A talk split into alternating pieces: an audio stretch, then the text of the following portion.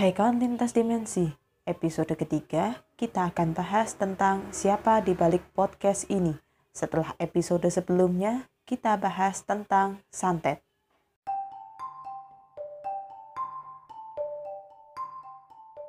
Sebelum kita menginjak ke episode yang berikutnya, saya akan perkenalan dulu ya. Saya sendiri sebagai host di podcast Lintas Dimensi ini, Dita Arin dan Bang Zen suami saya sebagai narasumber utama. Memang tidak bisa selalu bersama dengan suami ya, karena kami kesibukannya bisa dibilang berbeda-beda. Eh, meskipun satu rumah, meskipun kami punya usaha, tetapi tidak bisa selalu rekaman bersama. Iya, mungkin di beberapa episode spesial nanti akan saya buatkan episode-episode spesial ketika ada waktu yang pas bisa rekaman bersama. Tentunya ya harus mencari tema yang baik ya. Artinya kan tidak semua tema itu bisa dibahas dan mohon maaf juga karena Bang Zen sendiri bukan tipikal orang yang suka ngomong. Lebih tepatnya dia ini agak pelit buat bicara ya ya kalaupun berbicara paling hanya sekedar inti-intinya saja. Itu makanya kenapa host dari podcast ini adalah saya dan podcast lintas dimensi ini diprakarsai oleh dua orang. Tetap ya jadi narasumber utamanya adalah dia. Itu. Eh biar tidak terlalu lama yuk kita kenalan. Jadi enaknya mulai dari siapa dulu? Oke. Uh, mulai dari bang Zen dulu aja. Boleh deh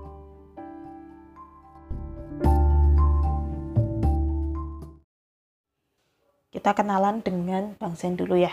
Oke, jadi Bang Zen itu sendiri memang dia sejak kecil sudah memiliki kemampuan khusus yang tidak semua orang memilikinya dan dia sendiri pun memang melatih kemampuan itu. Saya tidak tahu ya bagaimana cara melatih, jangan tanya ke saya sekalipun ya saya tinggal serumah tetapi kalau sampai hal yang semacam itu saya tidak begitu paham tetapi kemampuan itu memang sudah ada sejak kecil dan dia sendiri kurang nyaman jika dipanggil indigo. Karena bagi dia indigo itu hanyalah sebuah label sih menurut dia ya. Ya saya juga setuju. Dan dia sendiri semenjak adanya media sosial ya Facebook ini ya itu dia sudah muncul di situ. Di grup-grup supranatural pun dia sudah ada. Bahkan dia adalah anggota awal jadi kalau ditanya tentang hal-hal berbau supranatural sejak dia kecil sampai dengan sekarang bahkan sampai yang apa yang muncul di Facebook ya luar biasa banyak ya.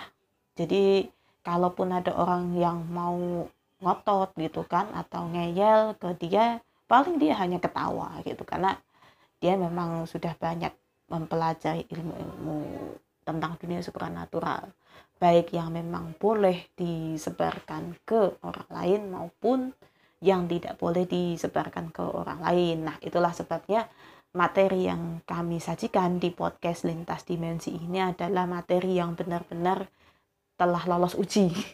Lebih tepatnya adalah saya harus tanya dulu kan, gimana ini untuk materi ini cocok nggak dimasukkan ke podcast? Karena bukan apa-apa ada informasi yang memang tidak boleh disampaikan dan ada informasi yang memang boleh untuk disampaikan. Karena kan ya gimana ya sama sih seperti dunia kita itu kan ada ya. Makanya kan ada yang orang bilang konspirasi lah ada ya sama di dunia sana pun ada juga ada soal rahasia ada juga gitu kan.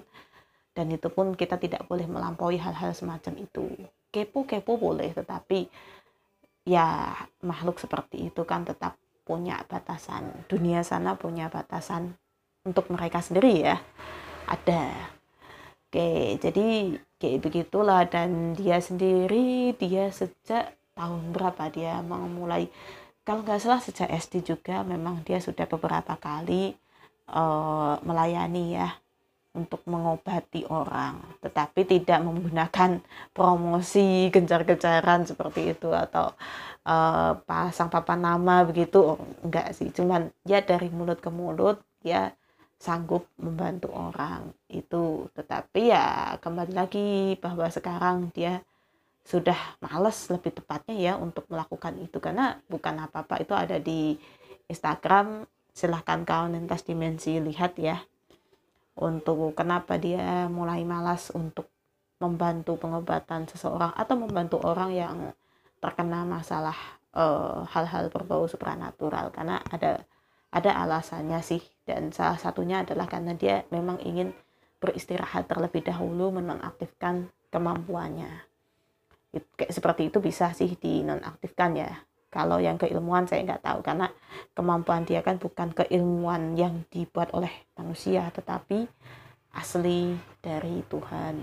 Dan saya nggak bisa ya bagaimana ya? Bukannya nggak bisa uh, menghentikan atau memang ya namanya asli itu kan nggak bisa juga kita mengutak atik seperti apa. Bahkan dia sendiri pernah di satu waktu pernah bercerita sama saya ya bahwa dia pernah udahlah benar-benar di stop dan kemampuan dia itu seluruhnya hilang. Tetapi yang terjadi adalah fatal. Dia pernah meminta seperti itu tapi fatal. Ya sama seperti kalau kata orang Jawa apa ya? Bukan ngalup ya. Uh, sudah diberi tapi kok malah itu tadi ya menolak ya. Ya efek side effect lah lebih tepatnya. Efek buruk sih sebetulnya sih. Ya mau nggak mau kan tetap itu diterima tetapi gitu tidak menghilangkan utuh kemampuan yang sudah ada pada dia. Karena bukan bentukan latihan sebetulnya tapi memang asli dan dia hanya melatihnya gitu bakat asli kemudian melatihnya menjadi bisa. Dan memang jalur dia di bagian pengobatan. Tetapi ya untuk masalah lain bisa-bisa juga sih tapi dia itu tadi baik pengobatan maupun jalur untuk membantu masalah supranatural gitu ya misalnya orang merasa usahanya ditutupi dengan energi negatif atau apa dia sudah tidak mau lagi ya salah satu alasannya adalah orang ini kalau sudah dibantu ya maaf ya banyaknya adalah mereka tidak berterima kasih. Bukan kami bukannya meminta untuk diucapkan terima kasih disembah atau apa. No, bukan seperti itu. Jadi biar kau lintas dimensi paham. Kondisi seperti Bang Zen itu sendiri kan bukan masalah yang uh, ingin sekali dihormati ataupun gila hormat ya, tetapi dia ini ingin begini loh. Kalau sudah dibantu gitu kan, tahu diri. Nah, sering kali orang yang sudah dibantu ini lepas kemudian sombong kemudian wah apa ya bangsa ini bisa melakukan keajaiban wah itu yang tidak mau artinya adalah yang ditakutkan nantinya balik lagi kok malah jadi dianggap melebihi Tuhan. Nah yang ditakutkan oleh dia salah satunya itu. Ya bagaimanapun juga dia mengakui dia hanya manusia dia hanya diberikan kepercayaan itu saja. Terlepas apa pun itu sih gelar kalau gelar di dunia supernatural nggak ada ya. Ya mungkin ada ya tapi kalian sendiri pun pastinya tidak paham. Biarlah. Kalaupun kalian mau berbicara atau uh, mengobrol-ngobrol ya santai bersama Bang Zen boleh datang ke rumah ataupun email saya. Pas kebetulan dekat silahkan. Bisa nanti mampir ke rumah. Kita ngobrol-ngobrol bareng nggak masalah. Tetapi kalau untuk bantuan pengobatan ya sepertinya mohon maaf kita nggak berani untuk membuka itu dulu mungkin di satu waktu kita akan buka. Nanti ada pengumumannya di Instagram ya. Oke itu aja deh. Saya rasa untuk Bang Zen dan kita ke perkenalan tentang diri saya sebagai host di podcast ini Dita Arit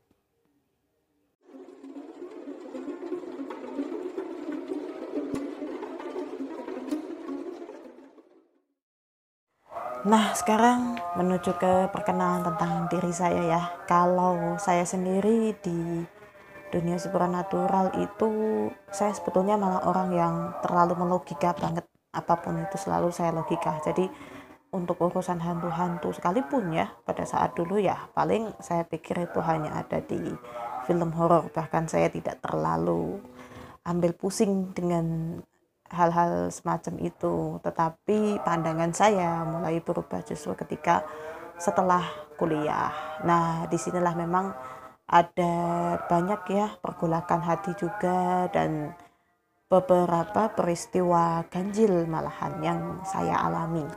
Saya sendiri juga waktu itu sempat ketakutan sebetulnya tetapi saya mencoba untuk flashback kemudian ya mencari tahu ya namanya orang belum paham tentang apa yang terjadi dan tiba-tiba terjadi gitu ya seperti itu kan. Saya mulai mencari tahu cuman sayangnya memang cari tahu lewat Google. Jangan ditiru. Ya akhirnya pertemulah dengan Bang Zen dan teman-teman lainnya di grup-grup supranatural maupun grup spiritual. Dari sanalah perjalanan saya tentang dunia supranatural itu berjalan gitu kan. Di masa-masa kuliah malahan sebetulnya. Dan saya sendiri juga sempat mengira dulu saya adalah indigo. Tetapi setelah saya menyadari oh bukan sih. Tapi saya lebih ke memang pertama ada keturunan yang kedua memang ada bakat. Jadi keturunan dalam artian dari nenek moyang saya ada yang diturunkan ke saya gitu ada yang diturunkan ke saya dan saya baru menyadari itu ketika kuliah. Memang kalaupun ada yang mau diturunkan ya dari nenek moyang ke kita itu memang nggak mungkin itu tersembunyi terus. Suatu saat pun akan terbuka. Tetapi ya luar biasa saat itu ya ketika apa ya itu kemampuan ya kemampuan itu terbuka parah lah. Kalau saya berani bilang ngeri gitu karena saya sebetulnya saat itu bisa dibilang belum siap dan belum ada pendamping yang pas gitu kan. Jadi saya meraba-raba sendiri sampai akhirnya bertemu dengan Bang Zen juga teman-teman. Nah di situlah. Tapi teman-teman di sini ya tentunya ada teman-teman yang baik itu tetapi ada teman-teman yang tidak baik. Meskipun kita sama-sama berkecimpung di dunia supranatural maupun dunia spiritualis begitu ya kalau kita bilang abal-abal itu adalah ya banyak gitu kan ngaku-ngaku gitu doang. Tetapi ternyata mereka bukan ahli spiritual maupun ahli supranatural. Bahkan banyak juga yang mereka karena belajar ya keilmuan gaib gitu kan oleh guru tertentu atau diisikan. Oh, itu ada yang ngeri lagi sampai diisikan gitu kan. Hanya karena di tahun itu tahun 2013 saya bergabung kalau Bang Sen gabung di tahun 2011 saya tahun di ya tahun 2013 tahun 2012 lah 2012 sampai 2013 lah. Saya gabung kan apa ya tren indigo itu kan naik melejit gitu. Jadi orang-orang yang uh, bercerita bahwa saya dulu pernah waktu kecil melihat penampakan anu kemudian apa. Memang saya juga mengalami seperti itu tapi saya tidak menyadari ya.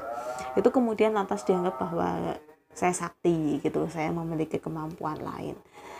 Ya waktu itu ada rasa senang ya karena sejujurnya saya sendiri kan merasa menjadi manusia maaf ya tapi tolong jangan ditiru menjadi manusia yang tidak terlalu berguna di masa kuliah. Karena ya apalah saya gitu kan kuliah IP-nya rendah ya kelebihan lain rasa-rasanya nggak ada gitu. Tetapi kok ketika kemampuan itu muncul kemudian ada banyak apresiasi pengakuan dari orang lain juga ke saya ya maksudnya ya akhirnya ada rasa bangga oh saya tuh bukan manusia yang percuma oh bukan percuma ya maksudnya bukan manusia yang tidak berguna tetapi rupanya saya ada gitu. Ya memang di masa-masa itu masa pergolakan kalau saya bilang ya. Beruntungnya saya bertemu dengan Bang Sen kan jadi bisa ditata itu supaya saya tidak terlalu terjerumus oleh yang ya orang-orang yang mengaku-ngaku itu kan. Dan orang-orang yang ternyata dia basicnya ke ilmu hitam. Itu mereka menyamar loh di situ di grup ya. Di grup spiritual dan supernatural. Jadi kalau lintas dimensi kalau memang yang sudah masuk ke grup itu ataupun yang belum tapi jangan coba-coba lah untuk masuk ke grup itu. Kalau sekarang rasanya udah sepi. Kalau zaman-zaman dulu memang karena lagi ngetren indigo jadi naik ya. Kalau sekarang udah sepi jadi ya kayak gitulah gitu. Tidak terlalu melejit apalagi tahu ya kasus yang kemarin ada yang ketangkep. Saya nggak perlu uh, ngomong namanya ya tapi kawan pasti sudah tahu. Mungkin karena itu pamor dari indigo ini sendiri kemudian turun dan orang menyaksikan. Loh jangan-jangan memang indigo nggak ada. Ya itu tadi kembali lagi ya itu hanya sebuah label dan seharusnya kita tidak bangga itu. Dan saya sendiri pun dulu sempat terjebak oleh istilah uh, indigo itu sendiri untuk diri saya gitu kan karena saya dulu merasa saya juga indigo tetapi semakin lama ya ya saya itu tadi kan mendapat pelajaran dari Bang Zen juga itu hanya label gitu. Ya juga ya. Ya sama seperti saya melabeli saya sarjana apa itu kan label tetapi yang dipentingkan adalah ilmu yang saya miliki sama seperti itu. Tidak perlu label indigo tetapi yang penting adalah ilmu apa atau kemampuan apa yang saya miliki itu yang diterapkan ke masyarakat itu yang diajarkan oleh Bang Zen dan teman-teman yang baik ya. Tapi teman-teman yang jahat ya lupakan itu hanya pengen memanfaatkan saya. Tapi berjalannya waktu saya sempat menghentikan di 2013 sebetulnya kan di akhir tuh saya kan belajar tarot tapi untuk grup-grup itu saya sudah mulai lepas gitu di 2013 akhir karena saya pertama merasanya begini sering sekali hanya dimanfaatkan gitu ya untuk apa hanya disuruh menerawang menerawang yang tidak penting gitu? Contoh maaf sampai disuruh menerawang sesuatu hal yang nggak baik ya pakaian dalam gitu. Itu buat apa gitu kan? Saya juga bingung waktu itu tapi kalau tidak dilakukan katanya ah kamu nggak sakti. Tapi eh, tapi maaf loh itu udah masuk pornografi ya tapi buat apa gitu? Nggak ada pentingnya kan? Tapi saya waktu itu saya turutin kan bodohnya saya waktu itu hanya demi sebutan sakti itu tadi ya. Tetapi setelah saya menyadari ya ya nggak berguna sih hal seperti itu. Atau menerawang tentang saya ini seperti apa gitu. Bukan bukan saya ya tapi maksudnya saya menerawang orang lain orang lain bertanya pada saya e, mbak saya ini seperti apa? Duh ya buat apa juga? Perhatikan itu tandanya orang itu belum mengenal dirinya sendiri secara utuh ya. Malahan aneh aja sih gitu. Dan kita tebak-tebakan ya lebih ke tebak-tebakan sebelumnya tebak-tebakan tentang sifat si orang itu. Ya kembali lagi itu nggak ada gunanya. Makanya saya sempat melepas grup supranatural kemudian saya lebih fokus ke tarot karena saya berpikir waktu itu untuk kalau seandainya itu kan saya susah untuk mendapatkan pekerjaan ini setidaknya dengan media tarot ini bisa membantu saya untuk itu apa ya hmm, bertahan dulu lah gitu. Ya akhirnya memang bisa sih uh, bisa digunakan untuk mencari penghasilan. Meskipun ya jangan dibayangkan penghasilannya terus melejit begitu kan dalam satu jam satu juta gitu. Aduh saya nggak bisa sampai segitu. Tapi kalau dulu pernah gitu dalam satu hari hanya satu orang itu sampai 500 ribu pernah. Itu pernah ya tetapi itu kan setelah berjalannya waktu ya kalau taruh sendiri kan saya ada belajarnya juga gitu. Jadi bakat saya memang saya asah untuk ke tarot tetapi tarot itu bukan ramalan. Jangan sampai sekarang sih tentang tarot itu ya. Dan kalau misalnya ada orang yang kembali lagi ke masalah penerawangan atau apa ya saya nolak sih ya. Makanya kan saya sendiri menyebutkan ya termasuk di podcast ini mau bertanya tentang hal supranatural silahkan kalau saya tidak tahu gitu kan. Saya akan belajar ke Bang Zen kemudian saya sampaikan. Atau mungkin akan saya share lewat Instagram gitu. Ya jangan lupa kalau dimensi ada Instagramnya. Biar semuanya akan bisa tersampaikan ya informasi yang memang bisa dibuka. Tapi kalau yang tidak bisa dibuka ya nggak usah sih saya juga nggak mau namanya membuka rahasia dunia lain jangan ya.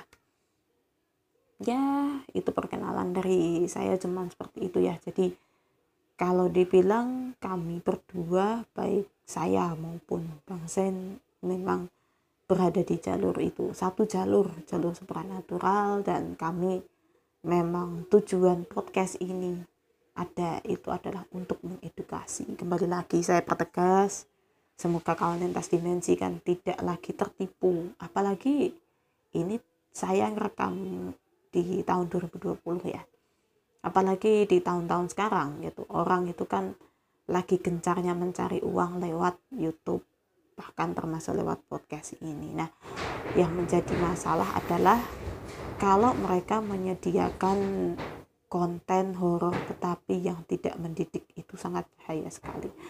Ya, kalau untuk dunia sana mungkin tidak akan masalah ya, tetapi untuk kitanya kan akan jadi tersesat dan menjadi menimbulkan mispersepsi gitu jadi salah gitu.